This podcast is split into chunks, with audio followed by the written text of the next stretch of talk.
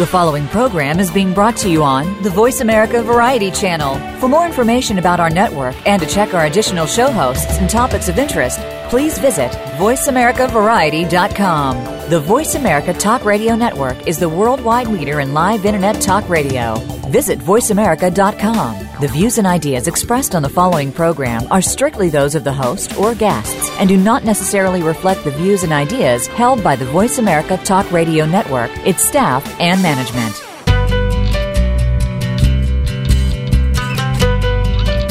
Many times we feel paralyzed by fear and body hatred. In order to feel better about ourselves and live the life we really want to manifest, we have to own up to our difficult feelings and self sabotaging thoughts and behaviors. We all enter this world naked, and now it's time to feel good naked. No matter what your body size or your life circumstances. This is Feel Good Naked Radio, and your host is Laura Redmond. On this program, Laura will help you become more embodied, self empowered, and mindful to take charge of whom you really are, and to live the life you deserve to live. Now, here's your host, Laura Redmond. Welcome back to Feel Good Naked Radio. I am your host, Laura Redmond, and I am giddy today to have a guest with me that is one of the few people that really inspires me in this body, mind, spirit world. You know, I'm 55, I've been in this industry since I was 20, and I don't have a lot of mentors or muses or people that I really look up to in this industry. Um, today, I have one of them on with me, and her name is Dana Falsetti. I'm going to introduce her in a second, but um, I want to let everyone know about where we're going to go today. Today is about our bodies, what we feel about them, what we do to them, and how we treat them. It is getting to the root of self esteem and also understanding the meaning of the body positive movement. And if you've never heard of that, um, Dana will give us a lot to think about with respect to what that is. But it's a very important part of trying to redefine how it is to be a female in our bodies in this world we live in that is still so screwed up with the way we are treated as women and how we are judged on our visuals. I'm so over it, but yet I still see it, feel it, and note it everywhere. It's subliminal, it's direct, it's you, you can't avoid it. So I'm grateful to have Dana with me today to talk about this. And um, let me tell you a little bit about Dana. She's a rock star at this point in the world. She is an international body positive yoga teacher, a writer, and an advocate for living an authentic life that begins with self care. With a combined following of over 400,000 people, she shares her message across social media, letting everybody understand that you can practice yoga and find a path to a truly fulfilling life, no matter what your body size. Dana contributes to Well and Good and has been featured in media outlets across the globe, including Shape, Upworthy, People, The Daily Mail, Um Yoga, Mantra, and more. She has been nominated for a 2017 Shorty Award, recognizing excellence in social media in the health and wellness category, and was recently named in Om Magazine's list of 100 most inspiring people. Welcome, Dana. Well, thank you. That was quite the intro. I'm blushing. uh, you should be blushing because, as I was saying when we opened the show, I just I don't remember how you first came across my radar. It, it had to be through the internet because you're such a big deal sure. on the internet. But I couldn't believe how beautiful you are. I, I, I paint as one of my pastimes. When I relax on my one day off Sunday, I always try to pull out some paints. And when I saw your beautiful body and your movement, I really wanted to paint you. I just wanted to say, "Come sit. I'll paint you, oh, please." Oh, thank but, you so much. You're in Philly and I'm in Portland, Oregon. So I hope our paths will oh. cross one day. But for now, I just welcome you to this radio show. I know how many people you help all of the time. And I sort of want to start maybe with your story a little bit um, and then talk further about what it is you're learning, teaching others, because I do think we're here to teach what we're here to learn, and mm-hmm. What you note as a thread with females and their bodies that would be very relative for all our listeners across the country. But let's just start by telling the listeners, in your own words, give us an overview of your story. Yeah, so I, um, I, you know, I, I sort of start the whole spiel with, you know, by saying that I'm, I'm someone who's been heavy, you know, sort of as long as I can remember, kind of back towards, you know, I hit puberty very young. I was like 10 years old and my body started changing and I went to small schools. I went to Quaker schools. I was very lucky to have, you know, the best sort of community, um, that I could have asked for, and I attribute a lot of who I am and my character to my my Quaker education. But being in such a small setting, um, you know, ten boys and ten girls in one class, and you know, my body is starting to change quicker than the other nine girls, and um, you know, it it became very obvious to me fairly young that I I stood out um, in whatever way, and you know, all sorts of things going on. You know, my parents got divorced. I could, you know, list all sorts of things, you know, whatever things happen to everybody and they, you know, lead us to, you know, whatever they do.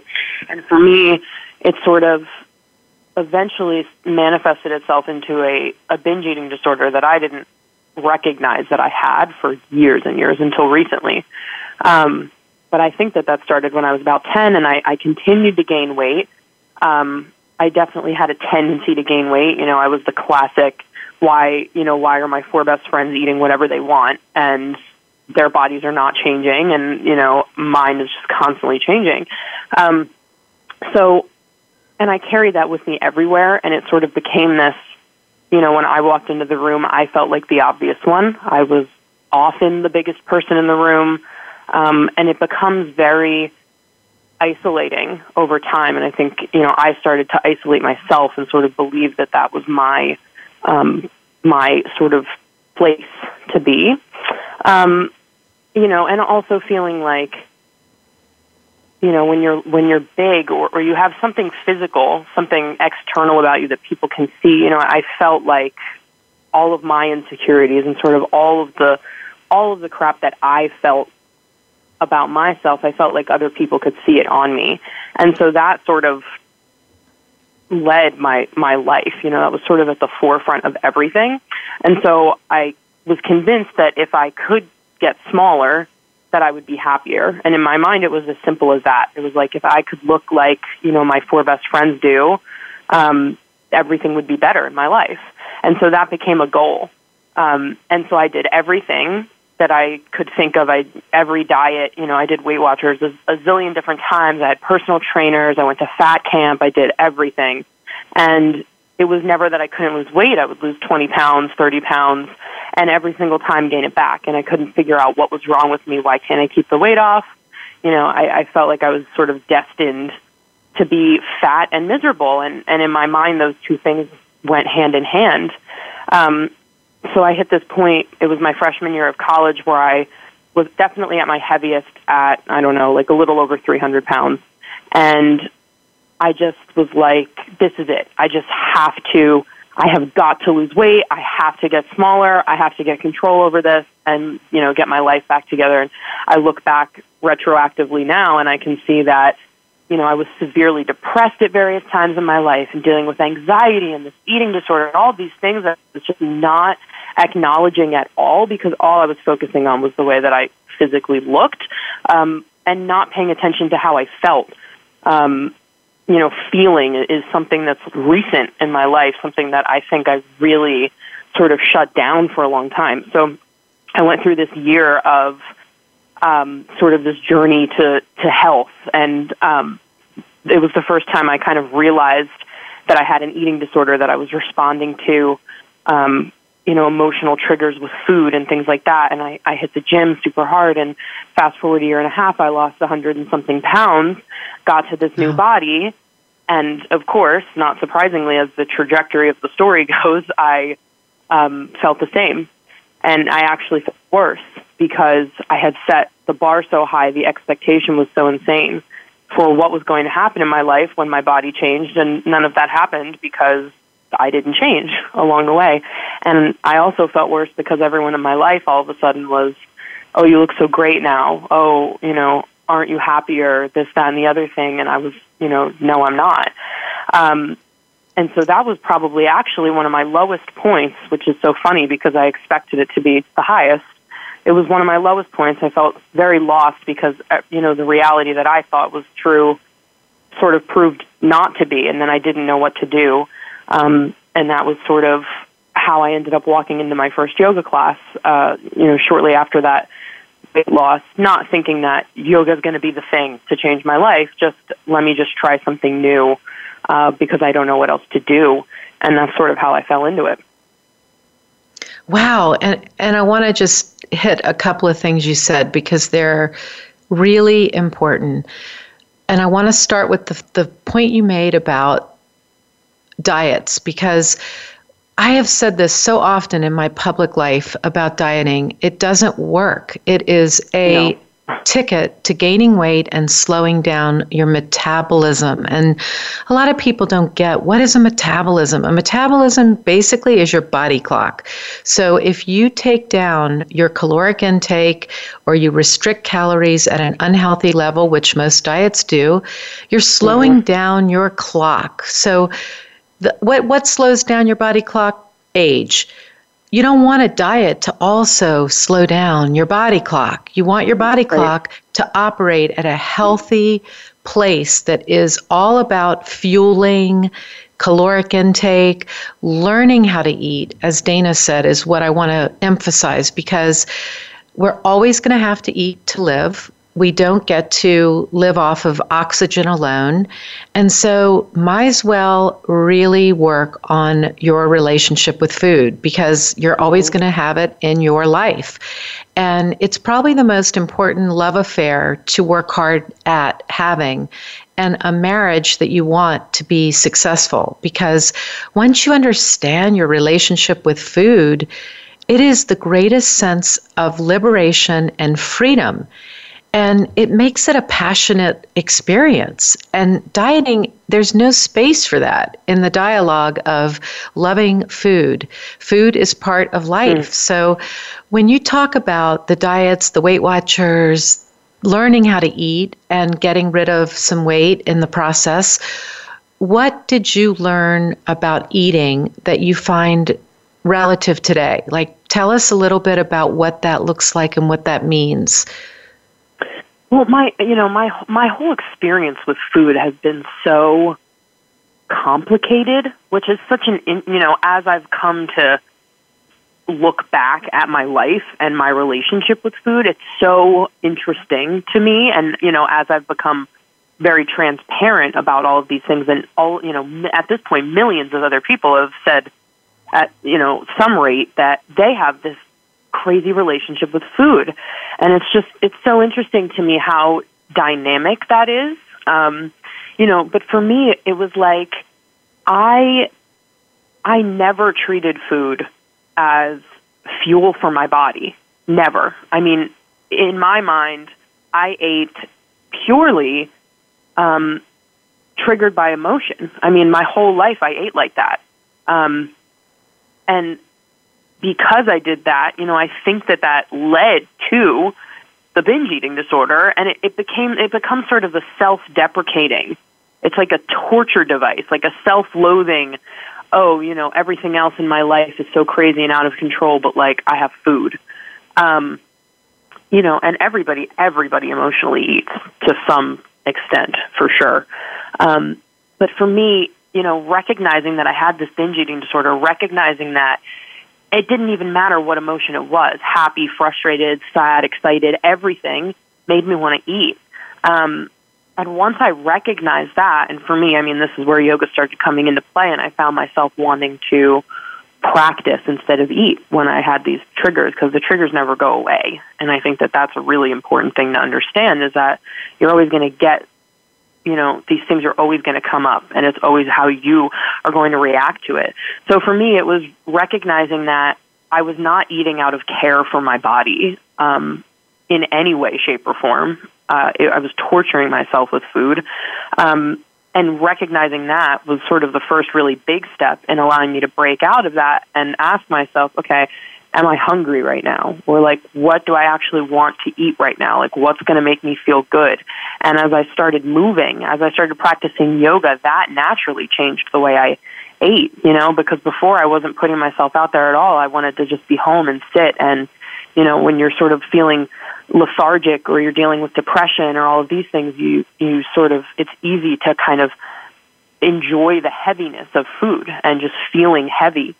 Um, and, and so it's sort of been breaking out of that psychological pattern and getting to this place where, you know, I recognize the way I'm feeling and why I'm feeling it. And instead of responding with food, which I still do from time to time, but, you know, instead of responding with food, I I consider the way that I'm feeling instead and find a different outlet. Um, and so it's been shifting the relationship with food from just feeling to sort of, you know, what does my body actually need right now? And as I've grown to respect my body in a way that I never did before, and to believe that, you know, my body is worthy of taking care of, well, that looks like a lot of different things. And my relationship with food is a huge part of that. Well, and you bring up the point of awareness because I'm here to tell you that every female has an issue with food, period. Oh, absolutely. And, absolutely. You know, and and the awareness is so beautiful because I mean, I too love to binge when those Sundays that I get to have off. I love thinking about what am I going to eat today that I yeah. can't wait. What what can I not? I, I am so thrilled I get to eat whatever I want today, and I give myself that yeah. luxury on Sunday. And it's a binge day. I mean, I I go for broke because I love food so much, and it's been such a liberating feeling for me personally to mindfully binge as opposed to numbing mm-hmm. out and binging. And that's yes. the point that awareness is so critical because emotions and eating and our physical form are they they're they can't be separate. They're all interchangeable and they're all interconnected. So mm-hmm. a lot of people that don't get to a happy or a peaceful or an accepting relationship with food, it's because they stay in the numb zone. They don't connect the emotions yeah. to the hunger, to the lack of hunger, but to the food going down the throat. So, really, even if you're still at war with food, I think awareness is step number one because then at least you're saying, I'm binging and I'm binging a lot and I'm binging often, but I'm noting that I'm binging. I'm aware of it. Now, what am I Absolutely. feeling?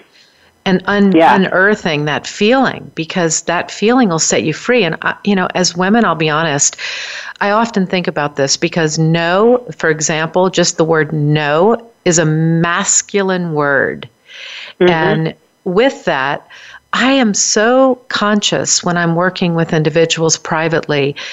We have all been treated like these animals that aren't allowed to do certain things, whether it's say no, whether it's to be angry, whether it's to be verbal, whether it's to be mm-hmm. really pitched up like a guy can be and then let it out say it what is it we, we're, yeah. we're, we're taught to feel good feelings and to act a certain way. And this is globally. And I think one of the great ways to really enhance one's relationship with food is to allow yourself all your feelings. You said it beautifully. It could be joy, it could be sad, it could be happy, it could be angry. Food was still that vehicle. That was my drug of choice. And yet, yeah. feel everything and then be aware of what happens when you feel everything and make sure you're not putting certain emotions in the corner and not allowing them. And honestly take a look at how often you say no when you mean no and not yes when you mean no. Hard. One of the hardest lessons like tr- truly uh, I think yeah. that. You know and, I, and it's also it's so much you know, I, I think that by not acknowledging feelings, that that is what sort of innately leads to the hate zone, kind of as I call it. And I'm a firm believer that there's no chance that you can ever, ever hate your way to health or ever hate your way to loving yourself or whatever it is, you know, however you want to call it. Um, and so for me, it's like, it's exactly what you said, you know, if and when I binge, I just acknowledge that that happened. Um, you know, if it was the kind of thing where I had accepted I was going to do that and there are no hard feelings, or was it like an emotional spiraling, this was crazy and I, I had one of these moments and then, okay, well, can I just forgive myself for having that and, and move on? And I think that that is, you know, one of the hardest parts of all of this and, and diet culture and this, you know, the idea of perfection. You have to do it this exact way and, you know, no slip ups and just it, it makes it impossible. It's just not possible like that. You know, so I've been working on this, you know, binge eating and, and my relationship with food for two years. And do I still binge eat? And do I still have these emotional freakouts where I eat and then I'm like crying and I'm eating until I feel like I can't eat anymore and I'm still eating? Like, yeah, I, I do still do that. And I, acknowledge that I do it, I ask myself what happened and why, and then I forgive myself for doing it. So I'm not going to sit here and beat myself up and decide, okay, well, this is it. I mean, now I'm just on the downward spiral. It doesn't have to be like that, you know, and I think that so many people, we're so hard on ourselves, especially as women, that, you know, okay, we're doing great, we're doing great. And then the one slip up sends us down this, okay, well, now I'm doomed to, to be on this path. You know, so so much of it for me is also this okay, if I slip, can I just forgive myself, acknowledge it, forgive myself, and just take the next step? You know, every single moment is a chance to just take the next step in whatever direction you want to go in. You know, one one thing does not equal, you know, the downward spiral. And I think that that is that's a really hard pattern to break out of. Well, I think that aligns with the idea of negative self talk versus positive self talk. And I believe oh, positive oh, yeah. self talk is love. It's love, self love. It's it's it's the love we, we we deserve, it's the love we are capable of, and it's the love that we have a capacity for.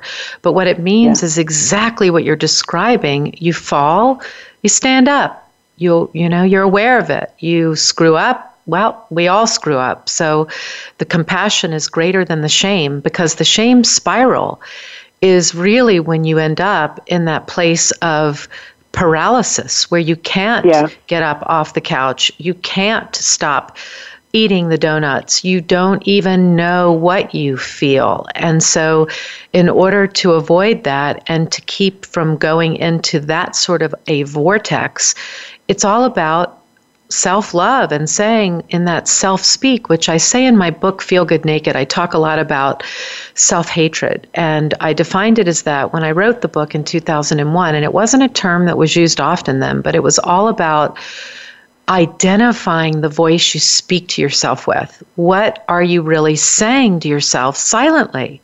Because that right there is a big game changer when you can turn that voice into self love and get rid of that negative self talk that is so destructive and abusive. Absolutely. I mean, and, just, you know, you're talking about listening, you know, and it's, it's, you know, listening and feeling and all of these things. And, and it's, it's funny. It's, you know, I do it now with food and with myself and, it, and with my relationships and other people. And it, it really is, it's sort of less action and and more listening you know in in whatever sense that that makes sense for you. Um and it, it's gosh it's just it's exactly what you're you're saying about you know you go into this cycle of binge eating or whatever it is for you and then you don't even know what you're doing anymore because you've just been like blacked out from it. Yeah. Yeah. Um and yeah and that's what leaves you feeling empty right? I mean that that is exactly what leaves you feeling worthless um, because you just don't even know how you got there, you know. And there's nothing more defeating than feeling like you took yourself to a low point, um, sort of in the blink of an eye, you know, like it just passed right by. Yeah, and so if you're listening and you can relate to that experience, right this second is the moment to give yourself a lot of self love and compassion, to know that you're not alone, and to yep. realize that the very next second, you can make a different decision. You can choose a different way to go. You can make space for your feelings, no matter how dark or scary they are.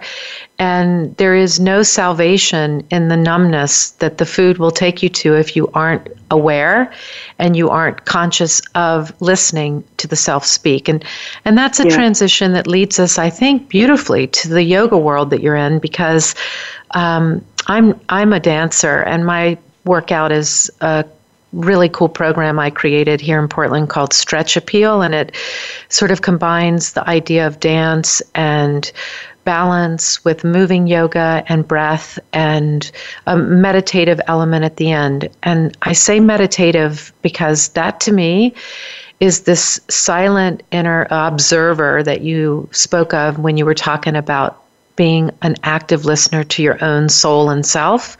And I think that yoga does a really beautiful job of taking people there, as does meditation. And I speak of meditation, and people say I'm intimidated by it. All I really want to mention and then get your input is it's simply paying attention. My guru in India always says, You're not supposed to just be quiet and feel peaceful you're probably going to be the opposite of that. And all you're doing is observing that. It's monkey mind, it's chaos, it's the to dos, but that's just the observer checking in with self. It doesn't have to be peaceful and silent and supportive. Sometimes it's just understanding where you are. So I'd love for your input about your life in yoga, how I've seen some of your videos, and I would love to take your class because I would probably like yoga the way you teach it. I find it a little bit a little bit constricting in some of the programs that I have tried, and I don't like holding positions at my age. Um, but tell tell us about the observer that you've become internally mm. through the practice of yoga, and do you call it meditation? Yeah. Well, the first thing, I mean, I was kind of laughing to myself when you were saying, um, you know, people come to to practice to meditate meditation practice and are intimidated by it and have this expectation that they're going to be met with silence, which is so funny to me. I mean, that's like hilarious to me because especially I mean, you could be the most aware person in the world and sit down for meditation and not be experiencing silence, but most of us are shut off from you know I think all day is just I'm suppressing this and this and this and this, and then so it's it's hilarious to me that hmm. you know we think that we'll come to sit after sort of ignoring every emotion that we felt all day and expect to feel nothing still. You know, I mean, how telling is that? But yeah, so for me, I mean, gosh, it's so funny because my yoga practice, as dramatic as it sounds, has, you know, I mean, it's truly changed my life. I, I have learned more through myself in the last two years, two and a half years than I, you know I ever could have imagined.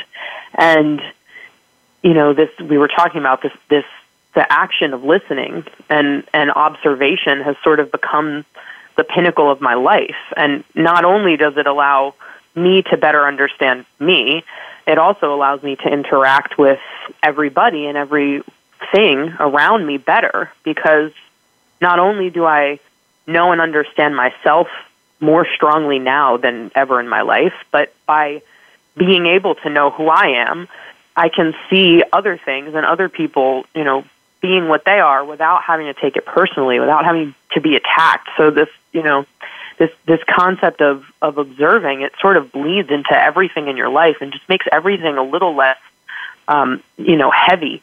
So for my, you know, and I do meditate now, like separate from my yoga practice, I meditate now, but I, it, I had to build up to it because it was very challenging for me in the beginning. I found my asana practice, my physical practice, much easier and much more accessible, even though it was so challenging, than to sit and be, you know, silent or whatever for, for you know, maybe five minutes. And so for me, the experience was that chatter, you know, the internal, the dialogue, was with me through my whole practice in the beginning. You know, I would show up to practice and I'm talking to myself the whole time. Okay, I'm in I'm in down dog now and my shoulders are really tired. I'm going to take a child's pose. Okay, and now I'm trying for crow and I'm too fat and I'm never going to be able to do this. My foot won't come off the ground.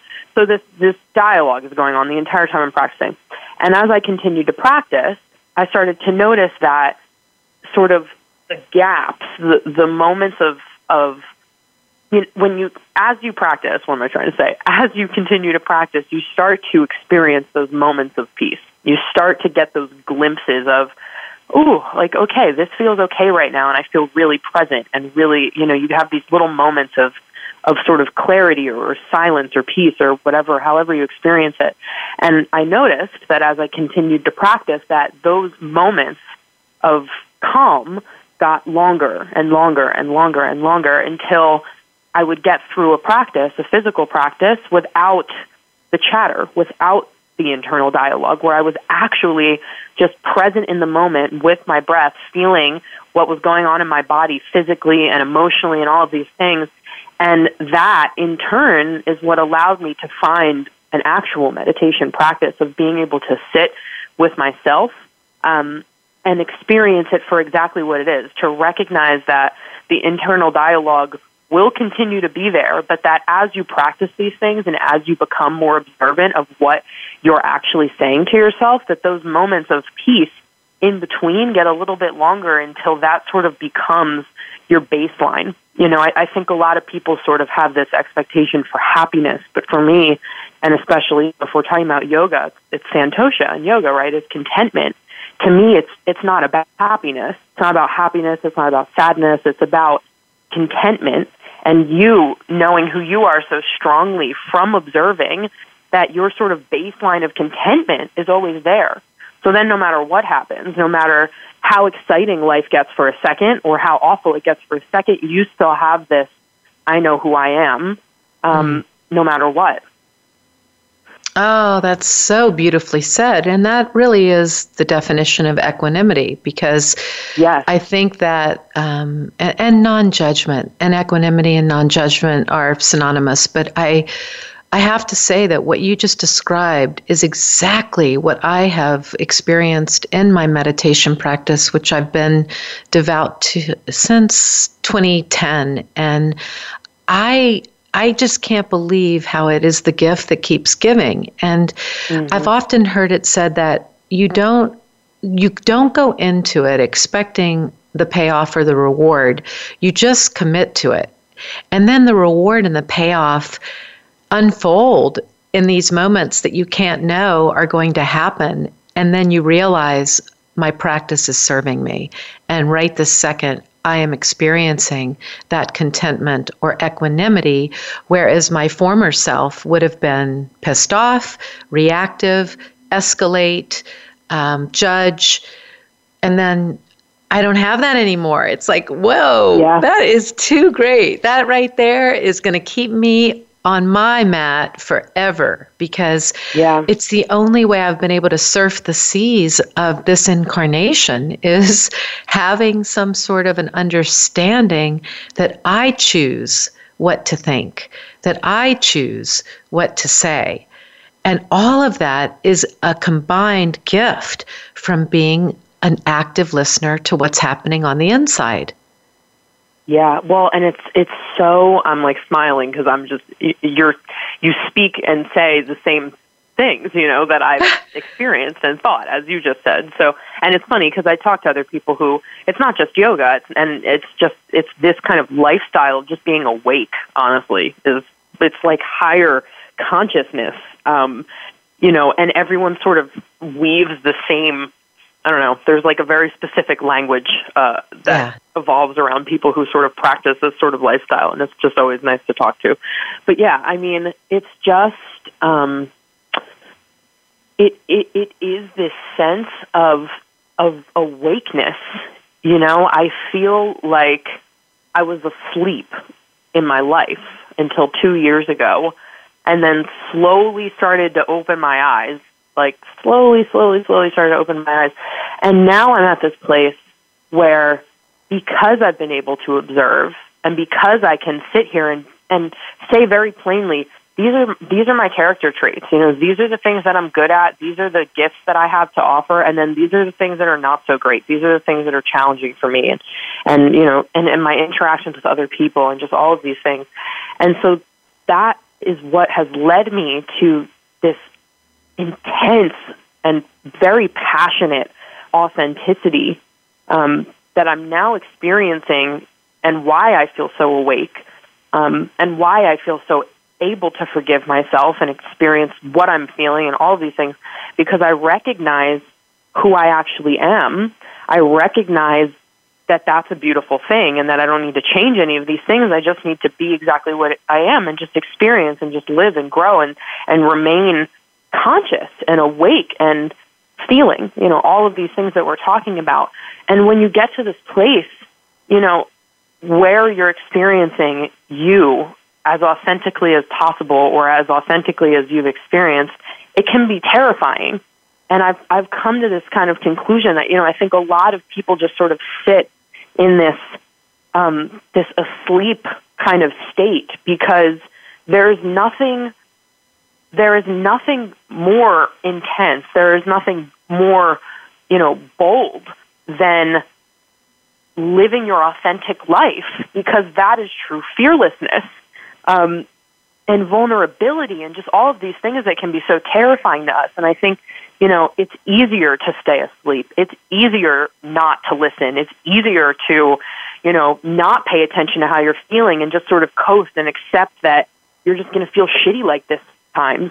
Or you can wake up and become conscious and ask these questions and be inquisitive and all of these things and live in a way that is, you know, on edge a little bit perhaps, but alive and who you yeah. actually are and what is better than that.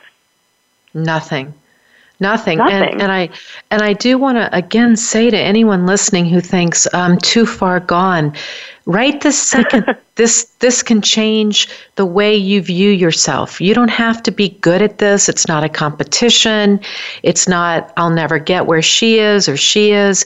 It's simply accepting the information, looking within and deciding that you too are going to do this differently and wake up and stop handing the power over to other people. I mean, you know, one of the things that I personally find wild interesting and bizarre all at the same time is everybody often says, I just want a partner. I just want to be loved. I just want to mm. get married. I just want to be in a relationship you got to have a relationship with yourself. Like that is oh, is oh, yeah. fundamental to your well being. And if you are committed to that, you don't even think about the partner, the marriage, the relationship. It is just an unfolding with others that is organic and authentic to you. It isn't mm-hmm. about finding that which is outside of yourself. And I believe that that seeking other is so metaphoric for the avoidance of knowing who you really are.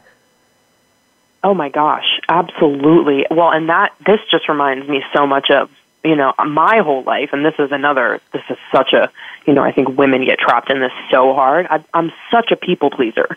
Like over the top my whole life, you know, always. And I am like I'm a teacher and a guider and like this it definitely is a part of who I am in a very positive way, but always your strengths are your weaknesses and vice versa and I see these, you know, there's parts of myself where I used to focus so much so much externally. How can I help these other people? How can I focus on you so that I don't need to focus on me?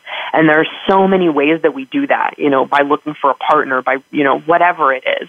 And it's so true that once you sort of come home to yourself, and, and for me, that's what the whole practice is about. It's like, it's how I have a seat in myself. I mean, that's literally how I translate it. You know, asana, if you want to talk about it like that, literally means seat. So it's how can I have this seat within myself, this contentment, this, you know, equanimity no matter what is going on. Um, and it allows you to live freely, you know, it allows me I, I've noticed such a shift in my relationships, you know, outside of myself. It's, it's easier for me to let other people be who they are because I have finally found a way to let myself be who I am.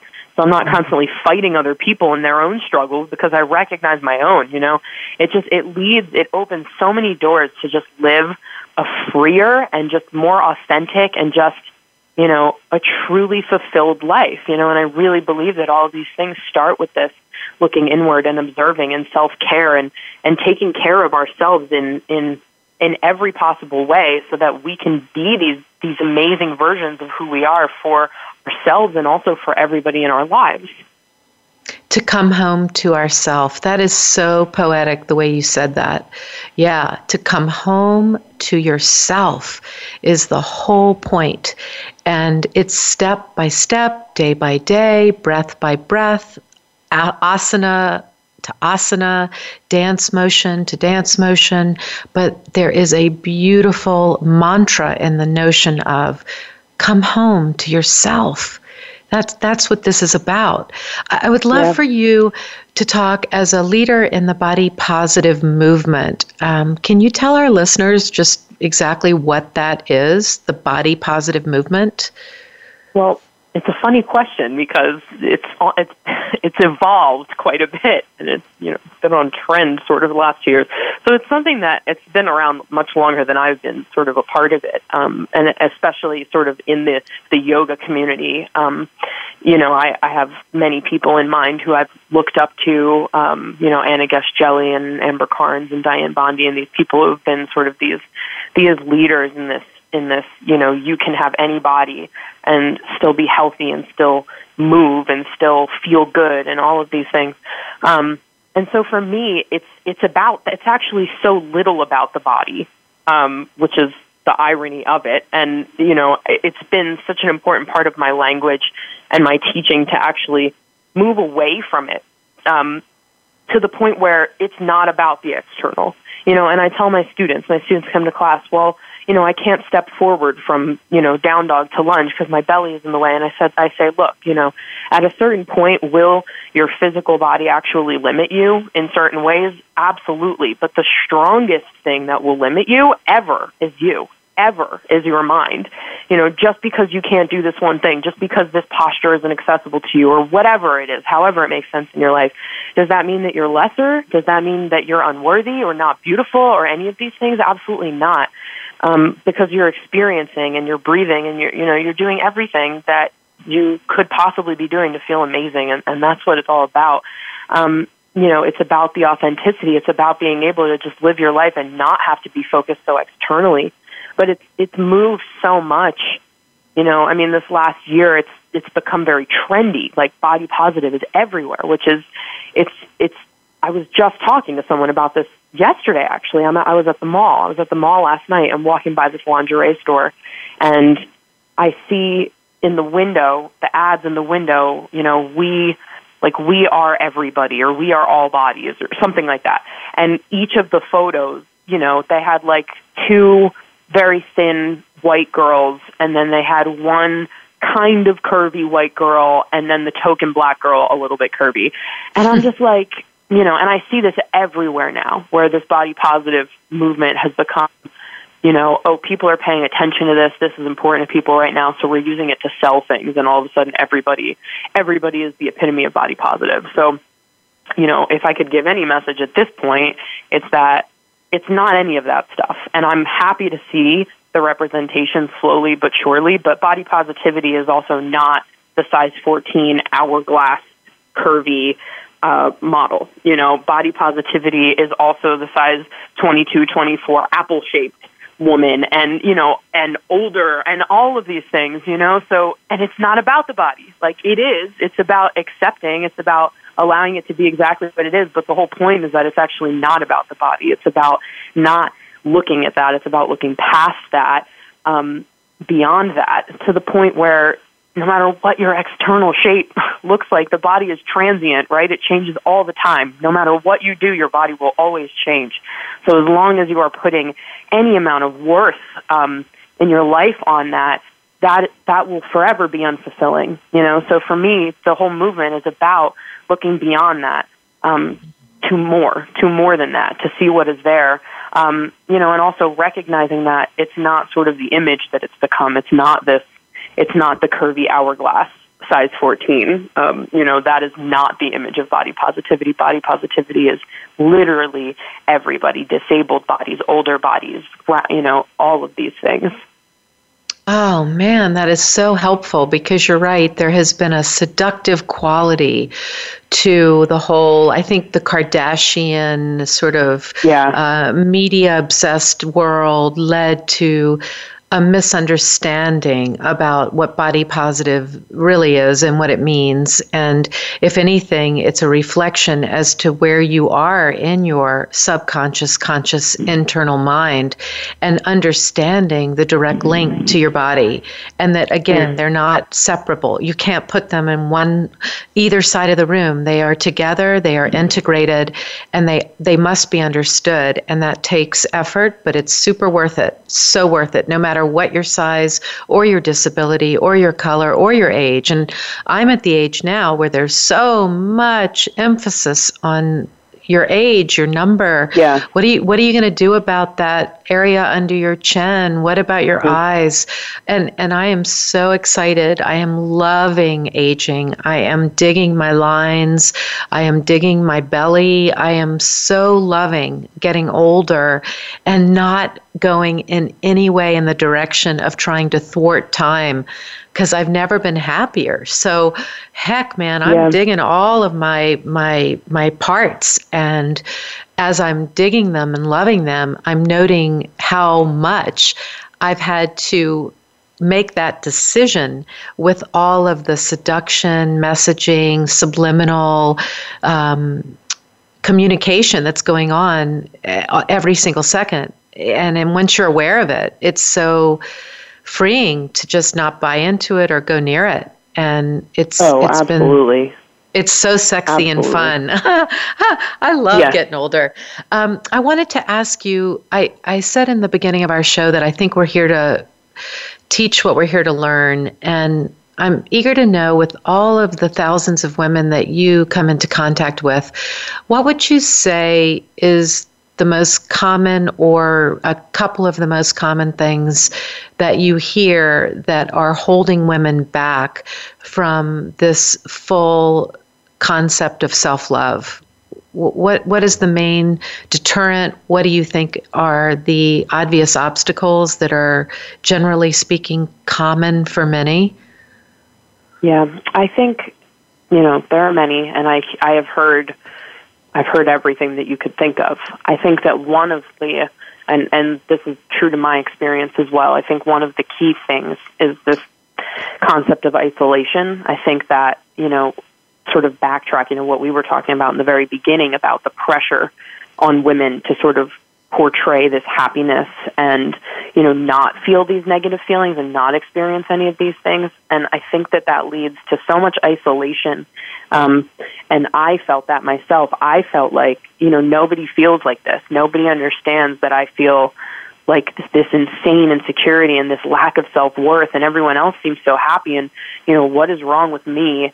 And and why am i the only person who feels like this? And as soon as i became vulnerable and transparent about it and started expressing it. Um, and you know, for me, that was online, and it turned into this whole thing I never could have imagined. But it could be as simple as just talking to your friends and being very candid, or, or you know, a family member, or whatever. Um, as soon as I did that, it was like every woman across the world piped up and was like, "I am dealing with this too." in my own way and also in the same way and you know everything that you say sounds like my story. I mean how many times have i heard that where you know i write something in a caption and the comments are you know i could have written that i could have written that. That was like exactly my experience. And so not feeling isolated not feeling like i was the only person experiencing what i was going through and having the comfort of all you know it's so funny because all of these people are always you're so inspiring to me and you know you've changed my life so much and i'm i'm so i'm so appreciative and grateful that by being who i am that that is you know that that's a possibility. But for me it's it's it's a two way street you know for all of these other people all these other women and men to come forward and and say that they've been struggling with this you know is has been comforting to me and has allowed me to grow as well. So I think a huge part of it is community and, and understanding that, you know, no one is going through any of this stuff alone. And I think that that is one of the biggest blockers that we, you know, we feel like we can't express it and we can't talk about it or ask questions or ask for help. you know, so many people, myself included, have such a hard time asking for help, reaching out, saying, you know, I'm not cool right now. I'm not doing okay. I need someone's help. You know, I think all of these things create these huge blocks of you know energy and just sort of they end the thought process and they end the growth process because we feel like there's inevitably nowhere further to go um, so i think one of the biggest things sort of the biggest tip that i could give and, and the most common thing that i hear is that it is that you know by um, expressing your own struggles in whatever way makes sense to you not only is that powerful to you um, but it's powerful to the people around you and possibly even to people that you'll never meet. Um, so definitely, you know that sense that sense of isolation. Um, and I think as soon as you stop feeling that, because the other most common thing that I hear, one of the most common things that I hear, is you look like me. You know, I mean, I show my body very candidly, and I do that very purposefully. And I get these reactions all the time. You look like me. Like when I look at you, I see my body. Like I see that you have similar shape and and you know cellulite here and stretch marks here and all these things. And I look at you and I think that you are so beautiful. And then I look at myself and I can't see it in myself. Um, mm. You know, mm. and so I think that so much of it too is the more that we get this representation, the more that we express this vulnerability and sort of bring everybody together, the more that we can allow um, ourselves to see beauty sort of in other people and even in their flaws, you know, that we're often so quiet about, that those are the things that allow us to slowly but surely, you know, I have people come back over time, you know, oh, I wore a bikini for the first time today to the beach and I didn't care. Oh, I saw my stretch marks on my belly in the mirror and I didn't care. They didn't bother me for the first time. So it's these little baby steps of coming to realize that the beauty and all of the amazing things that you see so quickly in other people are all of the same things that are within you and are all of the same things that other people love and see and appreciate and think are beautiful about you. Mm, that's so beautiful to hear. So it's about vulnerability, it's about being honest, letting people in, creating a community that can be online, as you've brilliantly done, and knowing that you're not alone and you can get help. Yeah. You just have to ask for it. Yeah, I mean, ab- absolutely. And it's like, that's my only goal. I mean, that's truly my only goal. I mean, I teach yoga and I do all sorts of different things, but at the end of the day, and I say it every time I go to teach a workshop, you know, my goal is to create a safe space. I want to create a safe space where people feel like they can come and just be exactly who they are. And if that means crying in the middle of the workshop and just you know experiencing whatever they're experiencing that's cool you know i just want people to feel like they can be exactly who they are and know that that's completely okay at all times oh and and welcomed if the tears yes. are coming that's a great sign that that's a good sign. That means you're doing it right. yeah, because um, you're feeling something. I yeah, mean, exactly. Just, you know, we need to feel things. We need to feel things, and we definitely we don't do it enough. We move, you know, we're so fast paced. We're so goal oriented. What's next? What's next? What's next? You know, slow down. Like, take yeah. a breath. What are you doing right now? How are you feeling Feel right now? You know, we have to. It is. It's now. Life is happening right now. It's not about the next moment. It's not about five years from now. You can't plan for anything. Anything could happen any second. So if you're not living presently, like I don't even know if you're living. Yeah, now's all we have. I mean, there is no other. So it, it really is all we have is right now. Yeah. D- Dana, we yeah. have to close soon, but I wanted to ask you who inspires you? Where do you get your inspiration?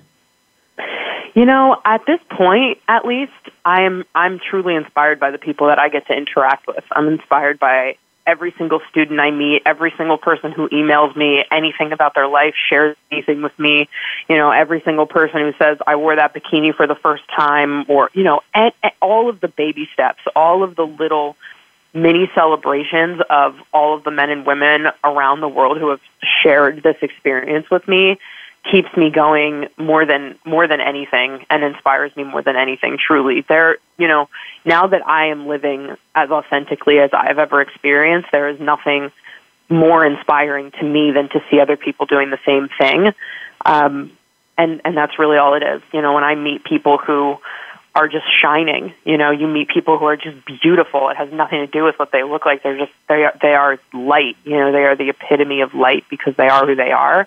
That that is what's inspiring to me. I love that your community is your inspiration. And for all of those who want to join into your community, please tell the listeners the best way to be part of your world. What are the digits? Yeah, so I my website is danafalsetti.com. My uh, Instagram is Nola Trees, and my Facebook is Nola Trees Yoga. And I have my yoga classes on codyapp.com as well. So you'll find all my yoga classes, my workshops, retreats, um, and sort of all of my writings about my my own journey and experiences there. And I want to spell your name. It's Dana D A N A Falsetta or Falsetti F A Falsetti F A L S E T T I and Nola Trees. Please spell that for the listeners too. It is N O L A T R E E S. And you want to follow Dana because it's so worthwhile and it will give you that really important daily inspiration and a community that is right there holding space for you as well, whoever you are out there, and men too, men, men too, but uh, women have a, a, different sort of uh, pathology, I think, based on our history. Dana, you are such a pleasure to talk to. I could talk to you all day. I feel like you are my sister. And I want to thank you for your time today and also just to let you know that one of the ways that I have really inspired my community is by continuously reminding everyone that you complete you. Thank you. Thank you for listening to Feel Good Naked Radio with Laura Redmond. Please join us live again next Thursday at 10 a.m. Pacific Time and 1 p.m. Eastern Time on the Voice America Variety Channel. Until our next show, be you and feel great in your own skin.